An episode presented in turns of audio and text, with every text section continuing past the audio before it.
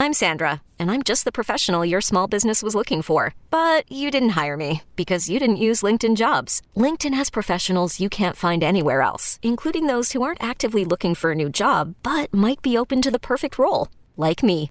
In a given month, over 70% of LinkedIn users don't visit other leading job sites. So if you're not looking on LinkedIn, you'll miss out on great candidates like Sandra. Start hiring professionals like a professional. Post your free job on LinkedIn.com slash recommend today. Welcome into the and Audibles podcast. Matt Brady, Eric Scope, Jared Mack on the show today. Uh, we're diving into some recruiting because there's been a lot of news that's transpired outside of the program that's impacting what's going on inside the program. Um, first and foremost, we should discuss the commitment and transfer of the one and only Travis Dye from Oregon to USC. Um, we'll break down the impacts that has. Oregon's been prepared for that. They quick, they acted quickly after it, but nonetheless, we should briefly talk about this. Um, feels weird. Yeah, you know what what it what it means. Um, he he transfers to one of Oregon's biggest rivals, uh, a guy that was a key piece for the Oregon program last four years, um, and now he goes to the Trojans, where he's going to be playing back home. Um, he referenced that in his message uh, to to Duck fans. Um, him and his fiance will be moving back to Southern California. He'll have an opportunity to play in front of friends and family. Uh, Trojans do not play Oregon on the schedule. I wonder if that factored into this at all. But nonetheless, it's going to be weird in the fall seeing number 26 rolling with the Trojans. Yeah, it's it's not the uh, it's not the outcome anyone associated with Oregon. I'm sure have wanted. Um, you know, from a fan base perspective, it puts puts you in a tough spot to whether or not you want to support them. I know we've been kind of joking off off of here about kind of the reception we've seen from Oregon fans, and it's been a lot of kind of uncertainty about what to make of it. You know, Travis has been such a great part of this program and such a key part of it for so long, and and because of his brother, you know, this is the the Dye brothers are. I and I, I hope ultimately when there's some time away from this that this is the takeaway, but. I, I hope it doesn't get lost on their significance in terms of kind of the the rise of Oregon following the Mark Helfrich era because these players were critical in getting Oregon to the place they are right now, and uh, it would be a, kind of a disservice to just brush it off and, and, try to dismiss some of what Travis has accomplished here um, because of what he's ultimately decided to do and transferring to USC. Of course, no one on this podcast is going to say this is awesome for Oregon because it kind of stinks uh, and it stings. Travis Dye is going to play his final year of college football. Um, the fact that it's not at Oregon hurts, and the fact that it's at another Pac 12 school hurts even more. As Matt said, there's probably a decent chance these two teams don't even play this year.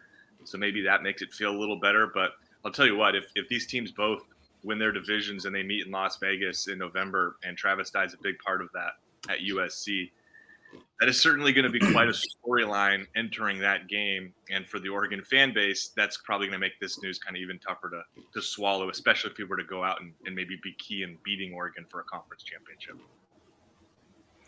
This was uh, this was a fun one.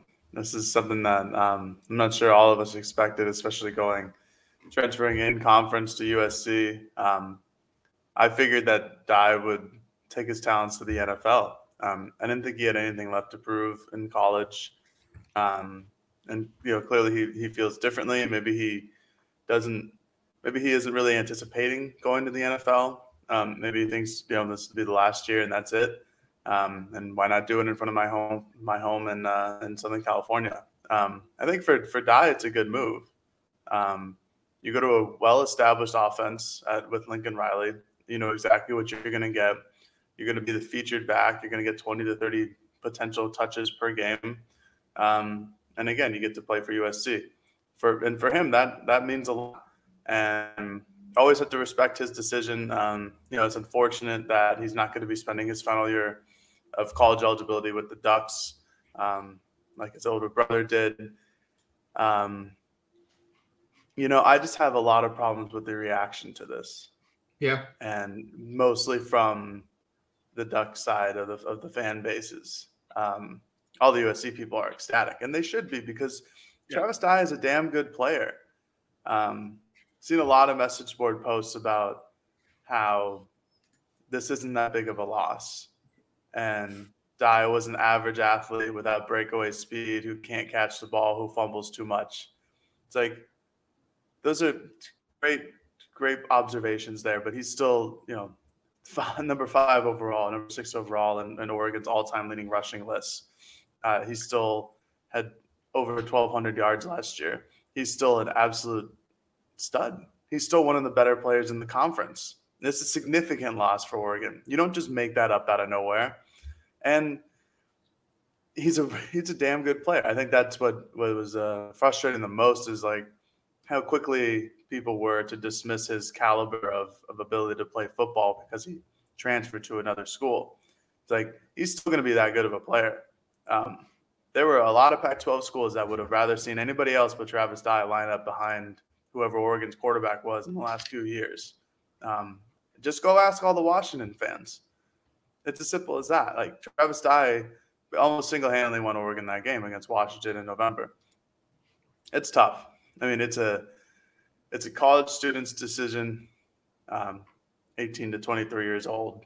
Uh, we've all made dumb decisions in 18 to 23, and I don't think this was a dumb decision for Travis Dye. I thought it was smart. He outlined exactly what he was doing in his message, you know, on Instagram and social media as to why he was transferring. Um, I think it's hard to. I think it's unfortunate that he has to be judged this hard um, for making a personal decision because he made what was in the best interest of him. And for an average college student who doesn't get the opportunity to transfer this easily, um, I think a lot of people would have made potential moves or, or, transfers as, as an everyday student if schools were calling them, asking to come to their school and taking care of all the paperwork and things like that. Um, it's an interesting one. Definitely, um, yeah, I, definitely one that's going to change the conference for sure. Um, I just look at this as more of a more than football thing. Yeah. yeah. It leaves Oregon with two scholarship players on at running back for the 2022 season. Um, it could be three if CJ Verdell decides to pull his name out of the NFL draft. He's automatically entered into the draft um, because of his eligibility and would need to pull out by, I believe, February 4th. And yep. you you could also argue they have four um, with Seven McGee, but that would then pull um, Oregon's receiving corps from having seven verbal commit, seven players on roster at receiver to six. So uh, it's kind of a pick your poison. Do you want do you want three running backs with McGee in there, or do you want seven receivers uh, on roster with Oregon there? Um, and so Oregon's in a position where we already said they, they needed to to go and add somebody with or without Travis Dye coming back. Now I think guys, it's probably safe to say this team has to find two running backs. Yeah. To really be safe. Is that fair? I think so. Mm-hmm. I, I, outlined a little bit of that in a state of the running back room story. I think shortly after Travis's news broke um, late last week, and that was where I stand. I think and we'll get into some of the names I think on this podcast. But I think if you enter, and again, with Seven McGee basically acting as like a, I don't know, maybe it's two and a half running backs, six and a half wide receivers, if you want to just call them kind of a split between the two. Um, I mean, you really are, are short on bodies here at both those position groups. So I think it's imperative you add probably a prep running back and probably a transfer portal running back in the next couple of weeks here. I think you want to get those guys here for for spring without question. Um, so I mean, I, I, I think there should be urgency to find a couple of players here, and we know of some. I know we'll talk about that this on this podcast, Matt. But um, yeah, two. I think you need two. 100% need to. Um, we talked about it before. This is just a, similar to the, the, cornerback situation. I don't feel like having um, a lot is enough. Um, it's a position of, of common injury. Um, just kind of look at how Oregon's running back room has been the last few years with CJ Verdell just just going down for um, you know injury reasons and not being able to play for multiple weeks. I think the most, I think as much talent as you can have is, is the best route possible. Um, I look at Oregon's running back room last year, and, and I think that's like the blueprint that you should have. Um, obviously, it really helps to have people like CJ Verdell and Travis Dye as your one and two, but being able to turn to somebody like a Byron Cardwell as a freshman or a redshirt freshman, whoever it is, um, who's talented enough to, to handle that second running back workload is huge. Um, but I think you need an instant impact guy and a, and a grad transfer or transfer portal candidate, and then uh, somebody you can take from the prep levels who can uh, develop and, and mature and, and you know hit that stride in their redshirt freshman or sophomore year. Um, because Oregon's running back room has a lot of a lot of questions right now, and a lot still to be answered. And um, I think we'll uh, we'll get obviously we'll get Verdell's decision by the fourth of February. Um, I'd expect some other answers to come pretty soon. Um, mm-hmm. I just think they needed, like Eric said, they got to get them in before spring ball. Um, and if they if Oregon could get them in, well, they can't really get them in now because school's already started. But so it's basically ASAP is the is the best route possible for them. Just one one thing also is we're talking about relying on running backs. One of them is Sean Dollars, who basically hasn't been able to stay yeah. healthy for three years. So I just wanted to say that too. It's not like you've got Byron Cardwell and then another running back who's got a you know a history of being healthy and making it through a season. I mean, I think Sean Dollars is huge upside. We just haven't seen it in part because he can't stay healthy. So that's, that's part point. of too. It's a, mm-hmm. it's a very fair point. And uh, Oregon running back coach Carlos Locklyn, um, offensive coordinator Kenny Dillingham, head coach Dan Lanning acted quickly upon Travis Dye's decision to transfer to USC Friday afternoon because by Saturday afternoon, Colorado running back, the 2020 Pac 12 Offensive Player of the Year, Jarek Broussard, who had entered the portal, I don't know, a week or so, less than a week prior to this, um, he was in Eugene for an official visit with his family. Um, he was at TCU Friday night. And Saturday afternoon, he got to Eugene. I think that kind of speaks volumes, maybe in Jarek Broussard's interest in the Ducks. And you pop on Broussard's highlight tape um, while he was at Colorado. And I, I, think, guys, you see someone who is very similar to Travis Dye from a running style, uh, a stature. He's 5'9, he's 185 pounds. That's right around what Travis Dye is. He ran for almost 900 yards in just six games for Colorado in 2020, which was shortened because of the COVID season. He had five touchdowns that year. This year, uh, 661 yards and two touchdowns. Um, his average dipped one yard um, from 2020 to 2021. 5.7 to 4.7. And I kind of wonder if some of that was because of just Colorado's offense was bad and they had no passing attack whatsoever. And you basically knew stop the run, force them into second and long, third and long situations. You're going to get off the football field. Um, the, the, the buff program as a whole has been pretty decimated by transfers and whatnot. And I think that probably factored a little bit into Broussard's production this past year. But he's a graduate transfer. Will have two years of eligibility left if he wants them. Um, I, I, think this is a good move by Oregon, getting him on campus. It looks like they were prepared. If, if Travis Dye was going to stay, this probably didn't happen. If he left, which he did, Broussard quickly got to Eugene. Yeah, seems like a perfect fit, right? To just kind of plug him in. I think Dye's a better player. I think if it was a straight up trade, I would prefer to have Travis Dye than Jarek Broussard, even though Broussard was the, as you said, 2020 Offensive Player of the Year. I thought what Broussard did in 21 was a little disappointing. As Matt said, there are some some reasons for that. I mean, the Buffaloes were such a fun kind of upstart, unexpected team in 20, and then in 21, I think everybody kind of realized, hey, they might be pretty good and uh, and, and, and defenses maybe played them a little differently. I think also um, that offensive line wasn't very good at Colorado. I think a thing that was sort of funny in going back and watching his 2020 highlights, I feel like he kind of won his Offensive Player of the Year award on like five different runs. He had like five runs of 50 yards or more. And then it was kind of just like boom or bust with him a little bit. And I'm not trying to be overly critical, but you, know, you kind of go watch it. It's like he had all these long runs against uh, yeah, against Arizona. He had a couple long runs against I think Washington State. Um, maybe it was the other team I saw. Or no, UCLA was the team I saw. And it's like big plays that account for a bunch of yards, and there's not a whole lot in between. So he's definitely a home run hitter.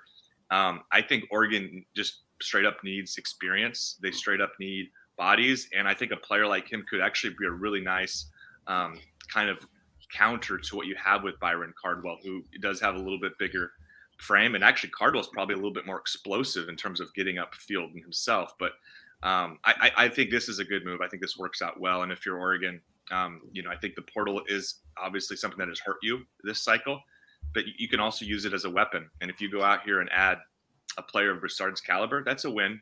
It might not be. It's not. Again, I don't think you're winning a heads up trade because I think Dye is better. Getting two years of Broussard maybe changes your mind if Jarek can come in and be a big contributor, but um, certainly feels like a necessary move. And when Broussard's kind of entered the portal, we kind of all were like, that's sort of interesting because considering Oregon's running back room, but we weren't sure if Oregon would get involved. Now that it's clear that there will be some more need here, because I do think we think Verdell's going, by the way, for those listening who maybe are uncertain on that part. I think that's kind of reading the tea leaves. Oregon needs to find better running backs, and Broussard again makes, I think, a lot of sense. He makes the most sense so far. I mean, there hasn't been any other obvious running back who's hit the portal who is still a free agent or still available that Oregon can go after. Um, he's also another injury prone guy, which is interesting. Um, he missed the 2018 2019 seasons due to knee injuries, battled back, won Pac 12 Offensive Player of the Year in 2020, like we mentioned. Um, but his, uh, yeah, his his play style is very similar to Travis Dye. Um, can catch the ball out of the backfield, runs really well off tackle, can run in, inside the tackle as well. Um, I, I, think it's a, a pretty good approach to uh, stylistic differences between him and Cardwell. Um, Cardwell, bigger back, you know, could bruise some people, um, while while uh, Broussard might not be able to do that as as well as Cardwell does.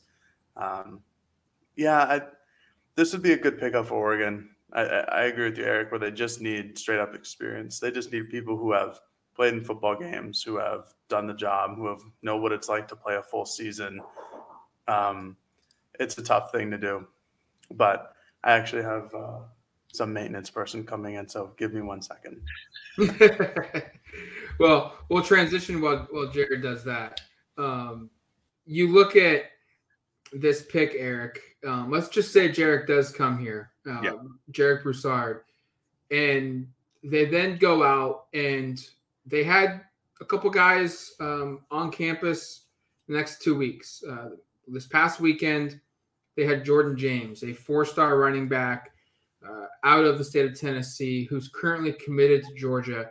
Um, he is a he, the 12th best running back in the country, 153rd best player overall, according to 24 7 Sports. Yeah. Um, he was here this weekend. And I, I, think if you add Jarek Broussard and you add, let's say, a Jordan James here for a second, the running back room looks a little bit different and I'm not going to sit here and say that I feel like they're way above grade for where they were last year. Uh, um, I'm also not going to sit here and say that they're really in, in, a place of hurt. But if you if you look at it with a, a Broussard, a Cardwell, a Dollars, and a Jordan James, um, if, if that happens, I, I think you can go into 2022 feeling good about your short term prospects as well as you feel good about your long term prospects because you have a freshman running back in, in Jordan James. And you also don't have this logjam where you can't go out and, and recruit a, a, a big time athlete in 2023. No, I think I agree. I think the thing that gets exciting, well, there's I guess two parts, so two ways to look at it. It gets exciting because there are suddenly, if these additions are made, a lot of new blood in the program, a lot of new running backs, and the position kind of takes new ownership, which and this is one of the criticized criticisms of having Dye and Verdell here recently was I think fans just kind of wanted to move on from those two because they'd been here for so long, which is pretty comical because I thought one of the big positives was their stability that they provided the program. So um, it was kind of interesting to see it flipped the other way where suddenly stability is a negative thing. Um, that's not what Oregon has now in terms of continuity. I mean, this group we're talking about hypothetically um, just this has not been what the running back room has looked like at Oregon. So that part could be exciting. Um, you could provide, you know, and, and especially with the new offense, the new offensive coordinator, new running back coach, you know, just a new approach offensively. There's reason to be really excited by having new blood, by having new people kind of leading that group, um, by giving an opportunity to see Byron Cardwell maybe be the feature back in an offense. We saw what he looked like as kind of the the number two for the last seven or so games of the 21 season, and it was really encouraging. What does it look like if he's going to get the ball 15 to 20 times consistently on a, on a game-to-game basis for a full season? How productive can he be? Um, what does that say about the future of the program and the position group there? I mean, can he be somebody who we talk about in several years as another one of the great running backs to come through here. Is he setting himself up for that? Um, or is another one of these players we haven't talked about or hasn't really played much here going to kind of insert themselves in that conversation? So, you know, I think you can be. I think you can kind of look at it both ways, right? I mean, obviously, this is a completely new look running back room, regardless of how this plays out. Oregon does need to make additions. If they add Broussard and James, I think that's a great place to start. Um, I also look at it and say, kind of be careful what you wish for a little bit here. I think Oregon fans have just kind of wanted the Verdell Dye combo yeah. to be on, and now they are on. And I would be surprised, frankly, if the running back production in 2022 is, you know, seismically shifting and so much better than it's ever been. I would imagine it's probably going to be comparable, but probably not a lot better if it's better at all. So um, I like these additions. I like the opportunity to kind of add some new blood. But again, I think the the, the, the big proponent of having those two players here for so long was you just kind of knew what you had, and you knew you had at very very worst kind of top tier in the conference caliber running backs. I don't know if you know that right now, but I think the upside is there that, that this room could be one of the better groups out west. Um, but still a lot to kind of prove at least going into 20. We should we should note about Jordan James. Um, while he was on his visit to Oregon this past weekend, uh, he he has been committed to Georgia for quite some time, and he did not sign with the Bulldogs in the early signing period. He's got an official visit set up to to Florida um, this coming weekend, which is the final recruiting weekend. While he was out here in, in, in Eugene for his visit, the Bulldogs offered Andrew Paul, a three star running back out of the state of Texas, who Oregon actually is going after as well. Clemson is thought to be the favorite for Paul. Um, but I, I think that's a notable tea leaf. You have to acknowledge that it would appear, and it seems like Georgia's probably preparing not to have Jordan James part of their recruiting class in 2022 that could mean good news for Oregon. Maybe they feel like Florida is going to swoop in and and play the location card and, and and take them away from Oregon. But Georgia's actively preparing for for Jordan James not to be part of their class, and I think that could be a positive development for Oregon. Um, obviously, I think you guys are big fans of Paul as well um, in his tape, and he's certainly exciting. You know, a, big time player instead of Texas that put up big numbers. He's supposed to be in Eugene for an official visit this coming weekend. We'll see if that happens, or maybe Georgia swoops in and gets him to switch. But I, I think Oregon's. I'm, I'm not going to say that they're going to be elite, but the way things are shaping up at running back, I think Oregon would be fine. They they will be, they will have the talent, they will have the depth that will be needed to to have a good season um, and I'm curious though, just who's the number one back? Is it going to be if Broussard does come to Oregon? I think some people kind of expect that to happen. Let's just say he does. Is it Broussard or is it Cardwell? Um, does Dollars, you know, he had a high expectations when he was here before he got hurt. Is he, when healthy, is he the number one guy, or does a freshman show up and take the job? I think that's probably going to be one of the more interesting position groups going into spring football. Yeah, there's going to be uncertainty, right? And again, that's what we haven't had to talk about for like three years. We've known going into spring and fall who the top running backs will be, and that's no longer the case. I think that's pretty exciting to a certain degree in terms of the new blood part I got to earlier. I think that's also a little bit scary. I think that the the ceiling for this group seems pretty high. Um, by the way, I think if we talk about Paul maybe going to Georgia, if he ends up at Oregon, to me that I mean I'm really high on this kid. I, I mean, those listening who haven't, go watch Andrew Paul's high school tape his senior year. It's like pretty pretty spectacular stuff. Um, I think that's a guy that if he was at Oregon, he would have a chance to be a pretty immediate contributor, um, based upon what I've seen from him. But uh, regardless, yeah, no, I think I think the position group has a lot of a lot to be excited by. And, and to the question about whether it's Broussard or it's Cardwell, it's probably going to be a combination of both anyway um, I would imagine, in terms of now, I don't know who's going to start games. Maybe they'll rotate a little bit. I mean, we saw Oregon with Verdell and Dye kind of have an, a 1A, 1B throughout really the last two or three seasons. I mean, they kind of were that complement to each other. I wouldn't be surprised to see something kind of similar in place with the new the new staff. Um, Broussard has the experience. For my money, I think Cardwell's probably like the higher end talent personally, and that might be something that gets some criticism considering Broussard's uh, accolades before coming to Oregon, but I, I thought what Cardwell showed towards the end of last season was pretty special. And in fact, I mean, I know it's one game, and this is wholly unfair, but just to make the comparison, Cardwell ran for like 130 yards against Colorado, and I think Broussard ran for like 22 yards against Oregon in that head-to-head matchup. So again, totally an unfair comparison to try to draw, but I'm just going to draw and put the data out there because it's it's sort of it works in my favor in this instance. So I'll do it, even though that's the total wrong way about going about presenting information. that is quite the comparison going against Oregon and Colorado's defense. Um, but I, I digress. This is um, it's an exciting running back room. I am going to play devil's advocate a little bit and just say I'm a little frightened by it, just because sure. there's no definitive running back who you can absolutely know 100 million percent that you can count on, like there has been the last three, four years with Dye yeah. or Verdell. Um, Cardwell, I've been a big fan of. Um, that Colorado game was something special. You just watch his runs, and he's just shaking people out of their cleats. He's blowing by guys. He's running them over really encapsulates exactly what you could potentially see from like a it's gonna sound weird, but like a prime Byron Cardwell. Like when he's um, when he understands the playbook, when he's like a junior or something like that. Um, you see those moments. Uh, we've talked about Sean Dollar's injury problem in the last couple years. Um, that's a huge thing. If he can't stay healthy, that automatically brings you down to three running backs if you add a prep guy, and if you add if potentially if you add Jarek Broussard.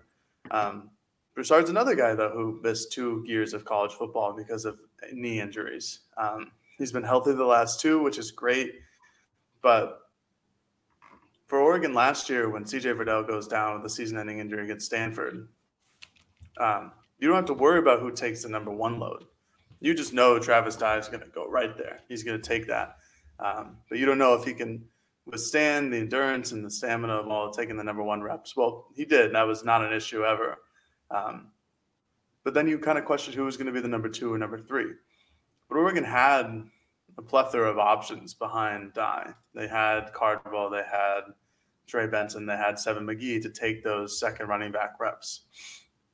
If hypothetically, if, if Cardwell goes down, if he's the number one guy, you have Broussard and then you have Dollars and then you might have another prep running back, and then maybe Seven McGee comes back as a running back.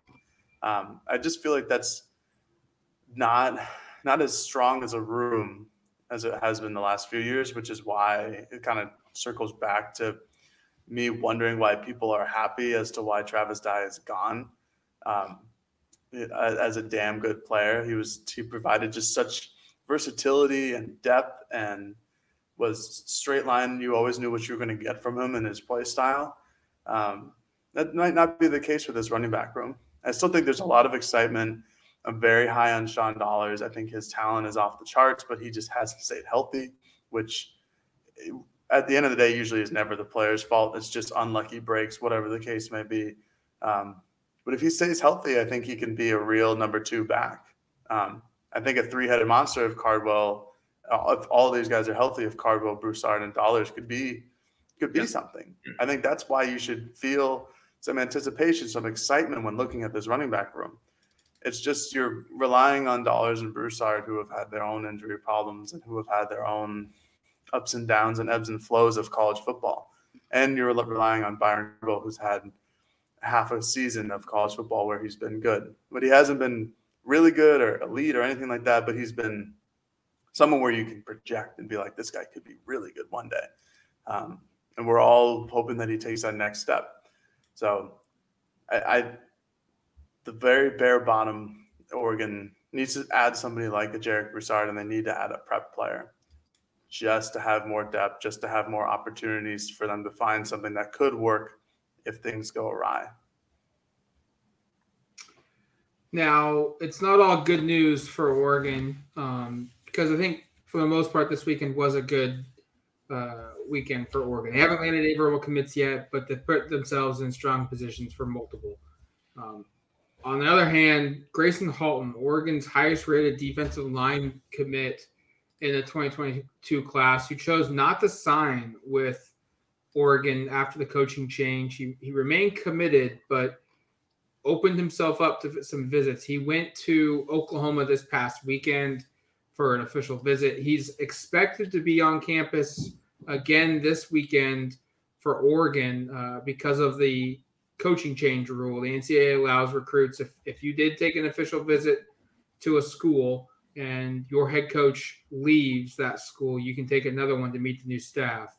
Um, he's expected to be on campus, but there has now been a crystal ball cast for Oklahoma. There's some growing concern here that Halton could be flipping to Oklahoma. We don't know for certain yet, but what looked like a potential solid prospect now looks like Oregon's going to have to fight for him um, to keep him in in the 2022 class. And it's a weird deal because he's Oregon's highest rated commit. He's super talented. I, I think he's going to be a good football player at Oregon. But they already have two other verbal commitments uh, along the defensive line that kind of play the similar positions as Halton. Um, they have eight guys on campus in 2022 that will be freshmen or sophomores, uh, and spots are limited, and you've got a lot of other needs out there. Um, and so it's a case where you'd love to have your highest rated defensive lineman in the group, but I guess if you're going to lose somebody, this is maybe the position to lose it. But unfortunately, it's your highest rated guy. It's a catch 22 situation here. Yeah, I've been really excited and high on Halton the whole way. Um, he's somebody who I think projects to, to potentially play a little of the edge as well. I think there's some positional versatility there, which is what I get excited about because I don't I don't think that that really exists with Mel's or, or Roberts. Yeah. Those guys are like strictly interior. I think I think Halton could probably play edge primarily too. Um, good player, really good young player. A guy I was pretty excited to, I to watch at Oregon. Um, I, I, guess what we'll see now is is a little bit of the recruit. I mean, I think it's notable, by the way, Oklahoma and Oregon. Could this be kind of the head-to-head recruiting battles for a lot of the top front seven players on the West Coast going forward? I bring that up because obviously Oregon staff with with Lanning and and the way they're constructed as a defensive first staff, and Oklahoma now with Brent Venables, same kind of thing. Um, you look at USC, that is a that is a program built around offense, and you've seen the way that I mean the additions they've made this offseason in the portal have told you the whole story. They've basically gone around the conference and said, "You're the best player available at this school in the conference. You're the best player available here. We're going to come grab you. We're going to take top running backs from Stanford and Oregon, top receivers from Colorado, and and whatnot. I mean, they've been very active on that side of the ball, but not as much on defense. And I kind of think like, my growing suspicion is." This could be a lot of Oregon, Oklahoma head-to-head battles for top defensive guys um, over the next couple of years, and I'm all for that. I think that's going to be kind of an interesting, maybe recruiting um, rivalry that develops a little bit more here. Um, Oregon has again, that's just where it's kind of interesting because you're talking about kind of the strength of Oregon's staff in theory is, is recruiting guys kind of like this, with having Tosh Lupoi on the staff, with having Dan Lanning on the staff, with the connections to the West Coast that you know that Tosh presents with um, you know, San Diego in particular being a hotbed recently for Oregon. You'd think Oregon would been would be in a really good spot for a recruit like this. So the fact that Oklahoma has some momentum is a little bit interesting here, and maybe a little concerning. I also think it sets up the potential for if they can get him on campus and he you know he stays st- strong in terms of making that visit and that they can retain him that's going to speak pretty loudly again towards kind of this recruiting program and, and the staff they have i won't say it's going to be a huge concern if they lose him, but to me, it's a little bit of a concern. A little bit. I mean, this is a highly regarded player at a position. I know, I know Oregon does have depth at D line, but we've talked in the past about a kind of a need to continue to build out this group, and you don't get four-star caliber defensive linemen like Halton on the West Coast all that often. This is one of the top guys out west on the D line. You just kind of hate to see him to see him leave, especially when he's been committed in such a big part of the class for for so long. So this would be a pretty big loss if it if it does go that direction. Yeah, oh, 100%. uh, I really like Halton's tape. I feel like he's kind of a um, a Brandon Dorlus type body who could who could turn into somebody who can either be an edge or an interior guy. Um, I think he's somebody that if you're Oregon, you got to try your your damnedest to keep him. Um, and I, I, do like that comparison, Eric, of, of the Oregon versus Oklahoma battles for defensive players on the West Coast for the next couple of years. Um, Clemson has had no problems in the last few years going on to the West Coast and getting mostly offensive players, but um, I don't think Brent Venables at, at Oklahoma, former Clemson defensive coordinator, for those that don't know. Um, yeah. I think he's going to have no problem going to California or coming into Washington or, or anywhere on the West Coast, Arizona, West Coast ish. Um, I don't feel like he's going to have a problem with that going after elite defensive guys. Um, and if you're Oklahoma, that's just such a such a wild swing from where you have been the last decade. I would say in terms of your team overall philosophy of going with a defensive minded guy. So it's going to be kind of fun to see that. Same with Oregon. Um, USC going over to Lincoln Riley and going offense to offense to offense to offense makes a lot of sense. Um, but this is a I, I still think Gracen Halton is is somebody who's impactful in this class, who could be an impactful player, maybe not from year one, because of the defensive line depth that Oregon has established this year. Um, unless they moved him to edge, which could have been a possibility, but we may not know. Um, this is somebody who I think could make a, a, a significant impact. Um, you don't see four star rated defensive linemen uh, often on the West Coast, uh, especially from San Diego and that Southern California um, area of the country. Um, I mean, there's a part of me that thinks that the Lanning and, and Lupoi, that defensive staff, could be okay with this because they have other plans. Um, that I don't know, but this does seem like a player who Lanning and that defensive staff should be able to keep or should be able to have potentially pursued had he been committed somewhere else and flip him to Oregon. Um, so it's a little bit surprising. Uh, there's still time, but it's certainly not ideal what this late in the cycle when a when a commit to your school picks up steam with another school. Um, so we'll see where that leads us. Oregon's recruiting class right now, with Halton involved, uh, sits with uh, a ranking of 52. Um, they've got the seventh best recruiting class in the country. That does not factor in the transfers that they've added, which include three: Christian Gonzalez, who's a four-star transfer, Sam Taimani, who is a three-star transfer, and Bo Nix, a former five-star that's now rated as a three-star transfer. But like we noted earlier on the show, they could add a couple more guys into this mix um, from both transfer and high school. Um, and it's going to be interesting to see how this plays out. We've got one more recruiting weekend left. Um, multiple five star players in the 2023 class will be on campus for that weekend's visit. Um, Oregon is also expected to be bringing in all of its official commits and all of its signees, the guys that signed with Oregon uh, in the early period. Um, they will be also taking up an official visit to Oregon in part because of that rule that the NCAA made with the coaching change. Players can get one more visit. Um, and then we should also know Oregon's waiting on the status of Jahlil Florence, um, a one time verbal commit. He's down to USC in Oregon. He announced that this past Sunday. And let's end it with this question.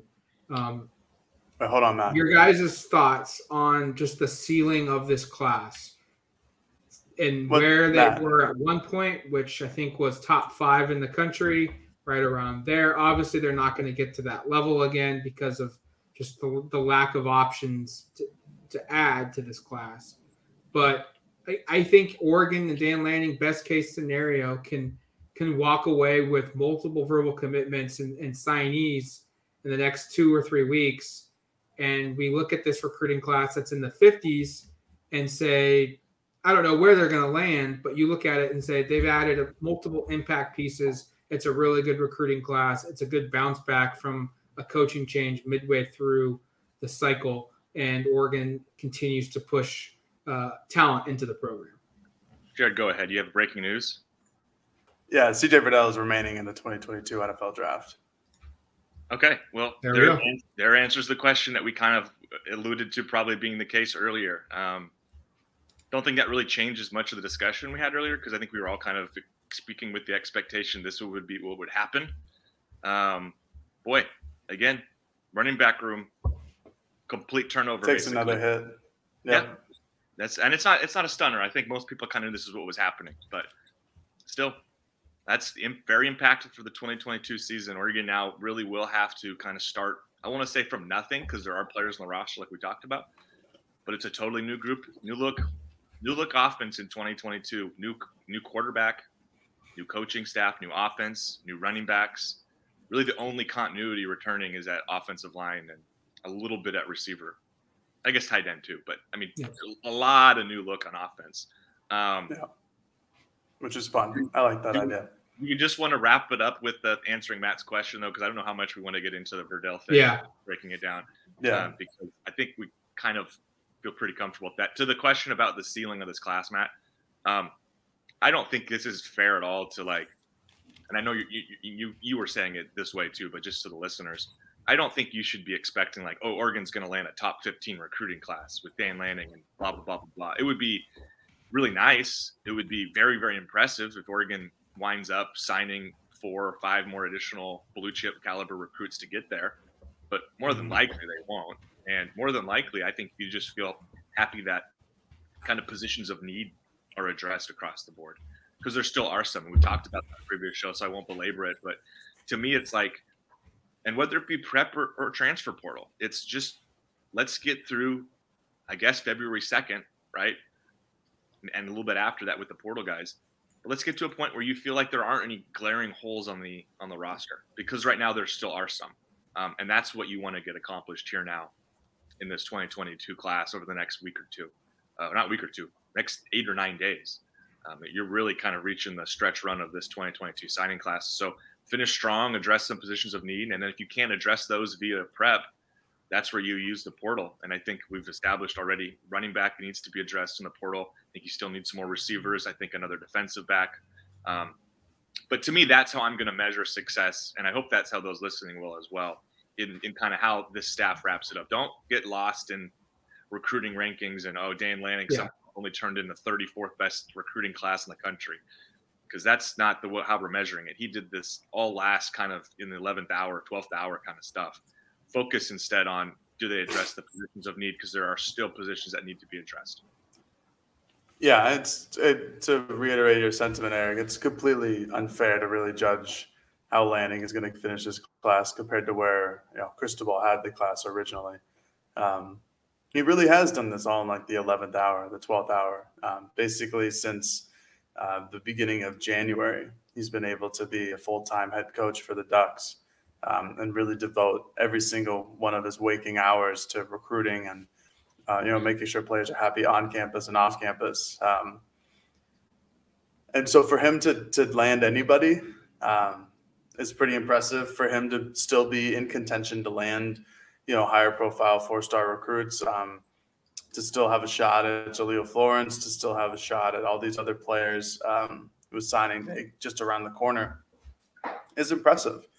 And there's still the opportunity to keep a couple scholarship spots available for when spring football rolls around and people aren't happy at their respective programs and enter the transfer portal again or for the first time. Um, so there's still opportunities for him to, you know, to strengthen this class. Um, I don't have a number that I would set it at um, in terms of what I would expect um, because I just don't feel like there's enough there's probably just not, not enough players to really understand where this could be. Um, their scholarship numbers are pretty tight as we as we speak. Um, but for for Lanning, it's like Eric said, it's just addressing needs. It's just figuring out where they can um, put those remaining scholarship counts into the positions that they need to get, um, and make sure they hammer those home before you know before spring football starts, so they can get everybody on campus in time, get them in the strength program and all that, and uh, try to try to address what you can.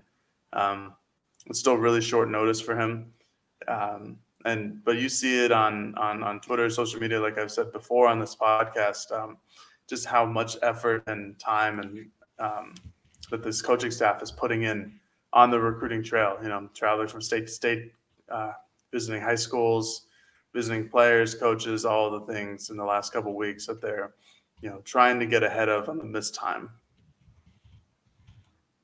We should note real quick um, with Verdell now leaving, that officially gives Oregon two scholarship running backs, and they have 69 total scholarship players on roster going into 2022, which does not factor in yet any of the guys that they've signed um, out of high school. they have to enroll first before we'll actually count them. But let's just say, for prosperity's sake, they all do. Oregon has five scholarships remaining. Um, they have they have 11 commits and 11 signees total between the two groups. Uh, they have 80 guys, 80, 80 of their 85 scholarships accounted for. So if you're wondering how much room they have left, they have five spots.